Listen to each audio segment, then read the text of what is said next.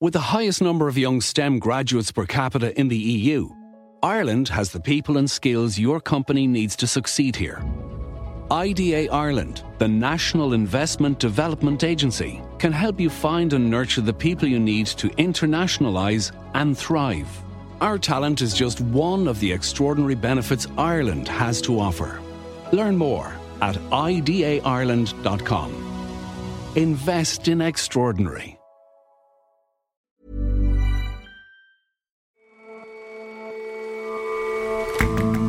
Hello, and welcome to The Intelligence from The Economist. I'm your host, Ore Ogunbiyi. Every weekday, we provide a fresh perspective on the events shaping your world.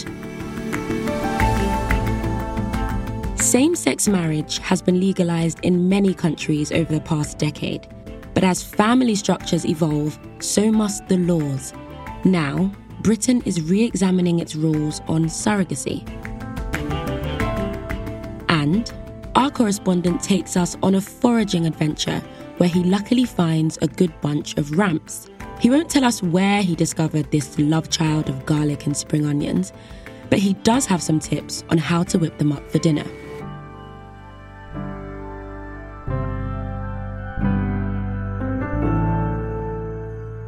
But first,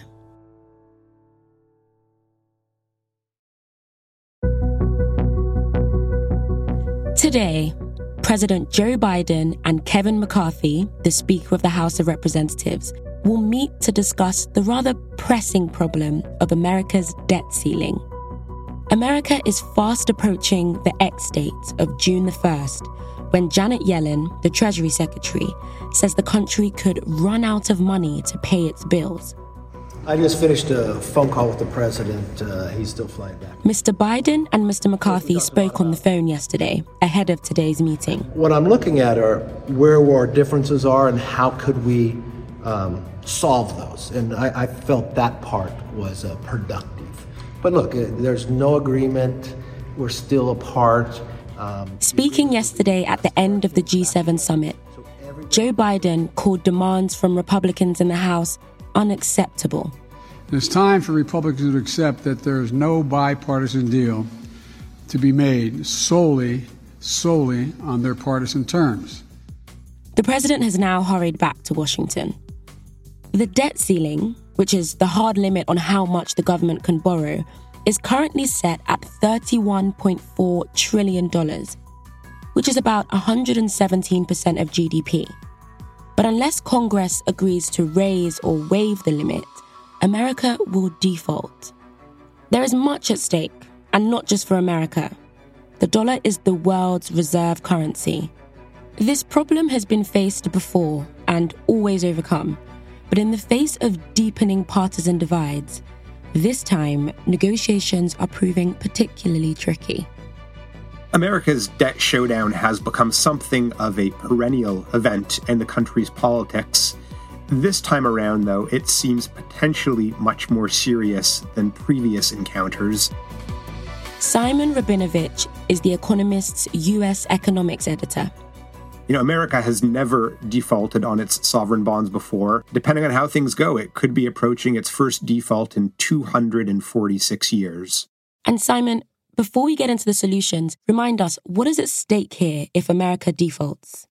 A default by the American government is something that would be almost unthinkable in terms of its consequences. The US dollar is obviously the world's reserve currency. More than that, US government debt, treasuries are the closest thing there is to a risk free asset in financial markets. Corporate cash managers rely on them because they are ultra safe. They're used by traders throughout the world as a form of collateral in all kinds of trades they make. And they underpin deals and arrangements throughout global markets. You know, the White House has estimated that were the standoff to last for a quarter, we could be looking at a 45% fall in the stock market. Moody's, a ratings agency, has said that, you know, even a relatively short-term default could lead the unemployment rate to spike to more than 8%. You know, in, in absolute numbers, that would mean upwards of six to seven million Americans losing their jobs. We would be talking about a financial and economic crisis on the scale of what happened in 2008 in the global financial crisis US credit ratings would be downgraded. That would be a threat not just to short term financial stability, but also to America's long term economic and financial standing. This is why everybody says that it's unthinkable. Uh, unfortunately, you know, a week away from the potential deadline, sadly, it is becoming something that people do have to think about. They do have to consider what the downside risks are. So, President Biden and the Republican Speaker in the House of Representatives, Kevin McCarthy, are due to meet for talks today. How will they attempt to work things out? So, the challenging thing now, as ever, is that there needs to be an agreement between Democrats and Republicans that would allow the debt ceiling to be raised, that would allow the Treasury uh, to resume borrowing cash. That's always the basic issue. This time around, what makes things more difficult is that American politics have grown increasingly polarized. Uh, if you look at the current configuration in Congress, it just goes to show how the hurdles have become that much higher. Kevin McCarthy has a very narrow majority, which gives more power to those at the right wing fringe of the Republican Party, the so called Freedom Caucus. Meanwhile, the Democrats have a very slim majority in the Senate, which gives more power to progressives within the Democratic Party. And they're very concerned that Biden might give away too much in a deal with the Republicans. The short answer is that there has to be some agreement that's acceptable to both parties that would involve some degree of spending cuts in exchange for an agreement from the Republicans in the House to lift the debt ceiling. But the path to getting that is quite fraught. There is a lot of talk about possible plan Bs if an agreement cannot be reached. And the next week is going to be a real nail biter. And what are those plan Bs then? Are they realistic? If there is not an agreement, we have had a fair bit of discussion about possible workaround solutions.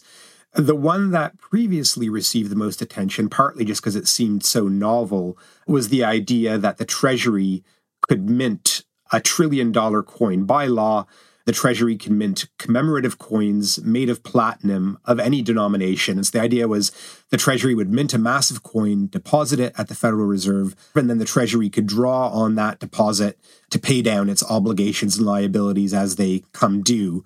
The problem with that is that it's purely a massive gimmick. It would be subject to legal challenge. Janet Yellen, Treasury Secretary, has said that the US is not going to go down that path. So, another workaround solution that seems a bit more credible and certainly intellectually more legitimate is the idea that the White House could cite the 14th Amendment of the Constitution, which says that the validity of America's public debt shall not be questioned. And the idea there is that they could basically say that the debt ceiling is unconstitutional. The Treasury has committed to all of these expenditures, it's committed to paying bondholders back. And those commitments and the sanctity of American debt override the debt ceiling, which is purely a political creation. And so they can go ahead and basically ignore the debt ceiling, resume borrowing, get back to business as usual. The problem with the 14th Amendment and other possible legal workarounds is that they're also subject to legal challenge. It's not a clear cut case that the White House would be able to prevail, especially given the conservative composition of the Supreme Court today. There would be a lot of doubts in financial markets about whether or not this legal solution is actually viable. So I, I don't think either of these workarounds are actually going to be effective. In which case, a lot is riding on Mr. Biden and Mr. McCarthy finding some common ground today. Well, I guess the good news is that the, the level of panic in Washington is most definitely rising. But both President Biden and Speaker McCarthy have very tricky needles to thread. McCarthy has got to satisfy the fringe of the Republican Party that there are going to be big spending cutbacks. President Biden has to satisfy the fringe of the Democratic Party that the spending cutbacks are not going to fundamentally undermine his legacy to date. So he's absolutely dead set on protecting America's big climate change investments, as well as the range of investments to bolster the Social Security system and Medicare trying to find a bridge between these two camps uh, is going to be incredibly difficult. It is going to require some level of market panic to focus minds in DC and to make clear to the Republican Party and the Democratic Party that there has to be a solution. Ultimately, when that solution comes forward, it may just be a kicking of the can down the road a little bit. The initial Republican demand was just to lift the debt ceiling until potentially mid 2024 before the next presidential election, which would make the next debt ceiling crisis that much more politically contentious. Uh, the Democrats would, at the very least, like to lift the debt ceiling until potentially 2025, beyond the next presidential election. But the sad fact of the matter is that this political theater has become a regular part of the budgeting process in America, holding not just the American economy hostage, but also the global economy hostage. And I think in the next week, we're going to see just how incredibly unsettling that can be. Simon, thank you so much for coming on the show. Thank you, Ore.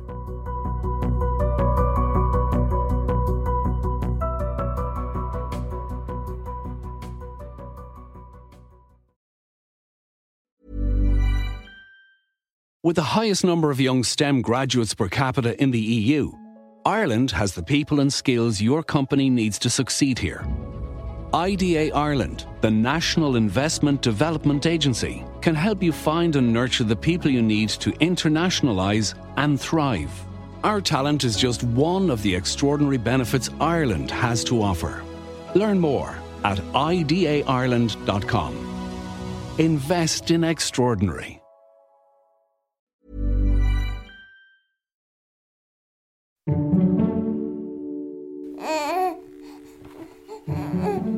You're obsessed with the microphone, aren't you? I'll just take this one off for you. Do you want some more milk? Yes, please, Daddy. Yes, please. I'm Tom, and this is my lovely husband Gareth. Hello. This is our baby Edie, and she was born in December last year.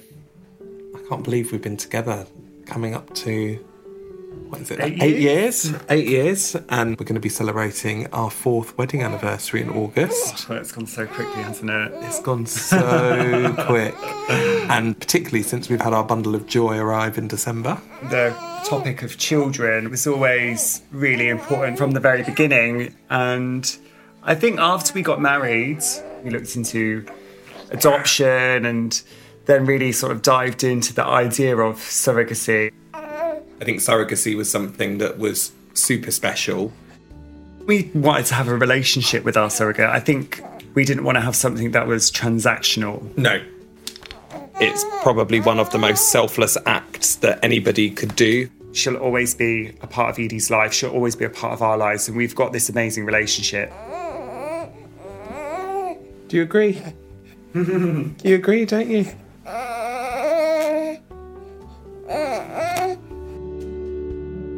About 400 babies are born each year via surrogacy in Britain, but it's becoming a lot more common than it once was, and that's almost entirely because of the rise of gay male couple families. Mian Ridge is a Britain correspondent for The Economist. The increase means that the laws that relate to surrogates and parents and the way the system works are moving to keep up.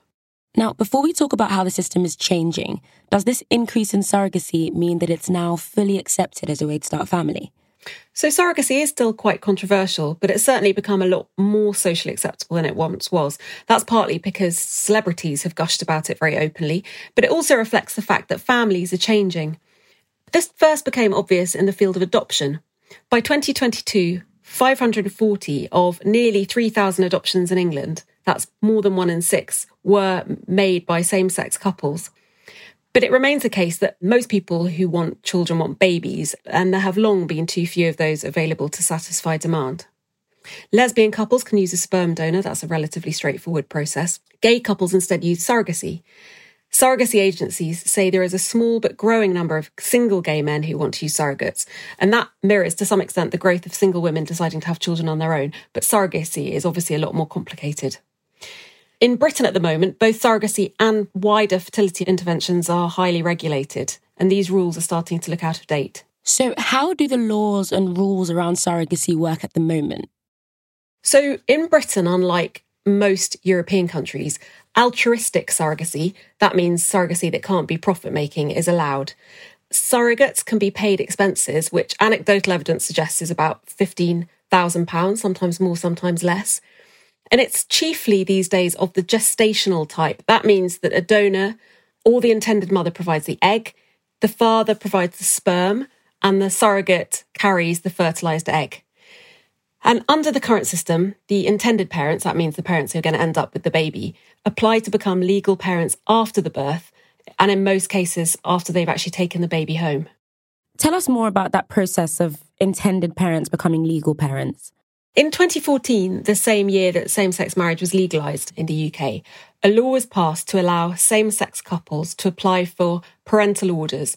And these allow intended parents in a surrogacy arrangement legal parenthood. The dads you heard at the start applied for a parental order for their baby girl who's now several months old. This system of parental orders protects the maternal rights of the surrogate because the baby's hers by law, and if she changes her mind, she can keep the baby. But there are some drawbacks with the parental order system, which is why change was needed. And what will that change look like? So, under the current system, as I explained earlier, parents tend to take surrogate born babies home immediately, but then they can wait up to a year to get the parental orders that allow them to become legal parents. And this is obviously anxious making for everyone. The surrogate could change her mind and keep the baby, which is legally hers at, at the moment. An intended parent might also reconsider or become unable to look after the child for some reason the relationship that you have is definitely built on trust. You have to trust that they are going to help you achieve your goal of becoming a family, but also they have to trust that you are going to take your baby. So Gareth and Tom have still not gained full parental rights to their baby, even though she went home with them several months ago. I think for us, we were very lucky in terms of the relationship that we had with our surrogates, so that it was a relationship that was always built on trust. So we never felt insecure throughout this whole process. Surrogacy contracts aren't enforceable in Britain like they are in countries like America. So at any time until the, the parental order comes through, that baby could, could go back to its surrogate mother. But I should add that that almost never happens. The Law Commission, which is an independent body that reviews laws in England and Wales and suggests changes when necessary, has proposed that the parental orders be ditched now for babies born in Britain. But if they're going to ditch the parental orders, then what will replace them? The Law Commission suggests instead that intended parents can apply for legal parental rights from birth. And to do this, they and their surrogate should undergo screening and safeguarding checks that are overseen by non profit surrogacy organisations which are licensed by the Human Fertilisation and Embryology Authority. So, to protect the surrogate, who currently could keep the baby if she wishes, they suggest that there should be this six week period after the birth during which she can apply for a parental order herself if she changes her mind. As I said earlier, this happens very rarely. Nonetheless, some do worry that this will make it too hard for a surrogate to keep the baby she's given birth to if she wishes to. Having said that, the recommendations have been broadly welcomed. I think this will make people feel less vulnerable throughout the whole process because right on now, both on both sides, because right now it is the unity of trust, isn't it? Correct. Rather than actually having a legal backbone. One problem with the new proposal is that the regulations won't cover the one in three, roughly, surrogate babies in Britain who were born overseas. And this is a problem because parents are often driven to go abroad where surrogates can be paid because of the shortage of surrogates in the UK where they can't be paid. And are regulators in Britain considering allowing paid surrogacy? No, neither the Law Commission nor the HFEA, the regulatory authority, are considering removing the need for altruistic donation, either for, for gametes, sperm or eggs, or surrogacy. That's because of fears of exploitation, basically. The likelihood of coercion is always much greater when money's involved. But I spoke to Natalie Gamble, the co director of a law firm that specialises in fertility cases, and she says that if surrogates were compensated in a regulated manner, more British women might consider it. That the shortage is driving people overseas, and in some cases to countries where women are more likely to be exploited. However, I think it's worth adding that the current guidance says that surrogates may be paid expenses reasonably incurred, which routinely tot up to about £15,000.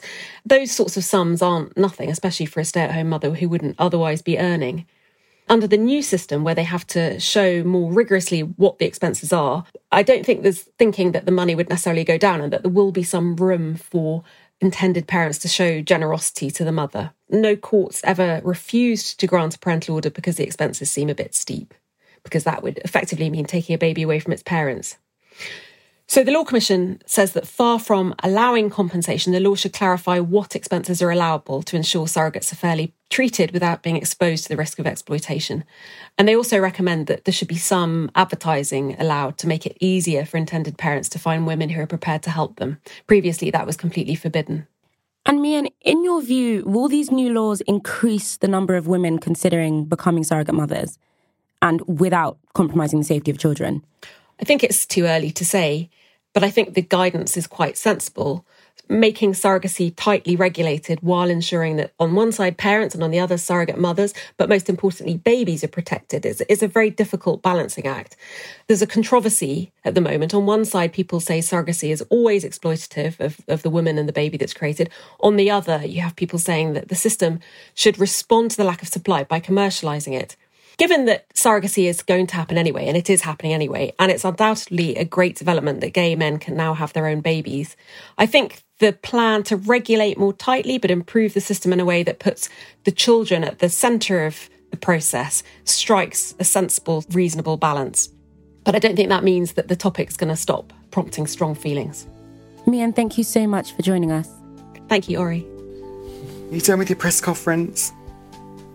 Yeah.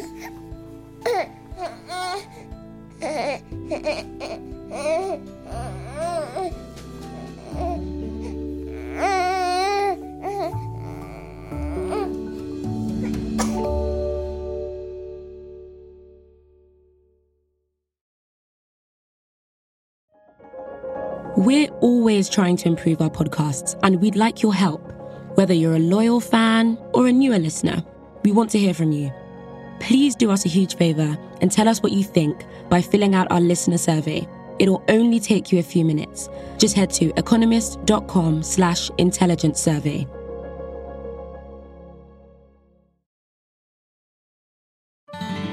On the first warm weekend of spring, after a very long winter in the American Northeast, my family and I headed into the woods to go foraging. John Fasman is our American business and society correspondent, and he also writes for our World in a Dish column. It was a beautiful day. It wasn't just that it was a relief to feel warmth after so many months of cold, but it was legitimately lovely. So you had this beautiful mixture of warm weather and beautiful views from everywhere in the woods. But I was looking on the ground instead of around me. We were foraging for ramps, wild onions that have a very brief growing season in the Northeast and Midwest. It's really only a few weeks that you find them in farmers markets. They taste like a combination of garlic and spring onions with a peppery edge. And you see them here and there on the forest floors. They have very trim, slender leaves. They're similar to what in Europe you might call wild garlic or ramson. So we went out and gathered as much of them as we could. The object of foraging is obviously to bring home things you can eat from the woods. But that's not the point of foraging any more than the point of fishing is to bring home fish. The point of fishing and foraging is to connect with nature, to put your phone down, to really look at things that you take for granted. And we were looking for one particular crop, but I knew that the woods of the Northeast have more than just ramps, and I wanted to talk to someone who knew more than I did. So I went out a couple of weeks later with James O'Neill, who is a forager in Beacon, New York. We're standing in a stand of tulip trees, or yellow poplar, they're also known as. So this time of year is uh, morel season. So if you're looking for morel mushrooms, you're looking for trees first. Let me see. Let me get this guy over here. On the weekends, yeah, thousands of people come up to go hiking, and they just pass this place, and you know, it's uh, it's amazing to see everybody just go on a hike and and never really take time to look at what's around them. You know, they're, they're going for the view, they're going for the exercise, but just slowing down. This is an exercise in slowing down. You know, and really just stopping. I even get on my hands and knees and crawl. You know, because uh, you're kind of looking for you're looking for a very camouflaged mushroom that really looks like almost everything we're looking at on the forest floor here. And how sick are you going to get from eating a false morel? Uh, you can die. Yeah, yeah. So uh, they say the uh, the poisonous uh, compound in it is uh, is one of the same ingredients that's in uh, jet fuel. So like, if you were to drink jet fuel, you wouldn't do so well. Yeah. So eating a false morel, you wouldn't do so well either. Yeah. Now, I did not forage for morels. I don't go mushrooming. I just don't know the different species well enough. And as James said, there are some real risks in picking the wrong ones. But I did appreciate going out with him, finding out just how much was edible in the woods around us. You had sassafras, which you can strip the bark off and make into a tea. It tastes kind of like root beer. There's an invasive species here called garlic mustard, which is the bane of a lot of gardeners. But if you eat one of the leaves, it really does taste like a bitter green with a garlic flavor. It's delicious. It's the sort of thing that you could easily see tossing into pasta. And all of this stuff was just in abundance all around us. So it really was a way to see the familiar anew. So the first time forager should be prepared to come home empty handed. You're really going out there to look more than to take. So chopping up the rails now. They're fibrous. It's kind of a cheat. Now, while I didn't and don't forage for wild mushrooms, I do love cooking with them. And I was very lucky. Someone gave me a small packet of dehydrated morels. And that's a common practice. In the springtime, if you know where to look, you can find them just in abundance, too much to eat. So, one way to make sure you have access to them throughout the year is to dry them. We're making mom a toast with poached eggs and creamed morels. Okay. And I made them for lunch for my wife on Mother's Day. We sauteed them with some shallots in duck fat and added a bit of cream and mustard and served them over toast with a poached egg. How did it smell, kid? Mm, really good. Like, um, salty and funky and fatty. And it was sort of a spur of the moment rustic French dish that came off very well. And so, while it's true that foraging is a sort of patient, Zen like practice, there are rewards, and those rewards can really be delicious. So I suppose there's a question of whether foraging is worth the effort. And it's something people ask about fishing as well. I've been fishing off and on for almost 30 years, and I probably can count the number of fish I've caught on two hands. But every one of those fishing trips has been worth it as a respite from daily life. And that's what foraging is too. It's a way to get out in nature, to get away from your desk, to not be tempted to pick up your phone or check your phone to slow down your breathing and your eyes and just to appreciate what's around you a bit more. Perfect. Perfect. All right. There we go. Cream morels.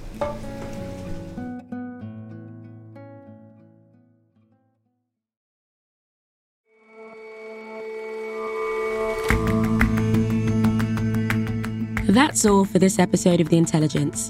Let us know what you think of the show. You can drop us a line at podcasts at economist.com. And if you're not a subscriber to The Economist, you're really missing out.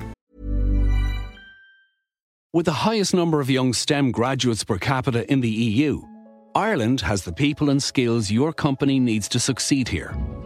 IDA Ireland, the National Investment Development Agency, can help you find and nurture the people you need to internationalise and thrive. Our talent is just one of the extraordinary benefits Ireland has to offer. Learn more at idaireland.com. Invest in extraordinary. Dive in. Get a free 30-day digital subscription by going to economist.com slash intelligence offer. The link is in the show notes. We will see you back here tomorrow.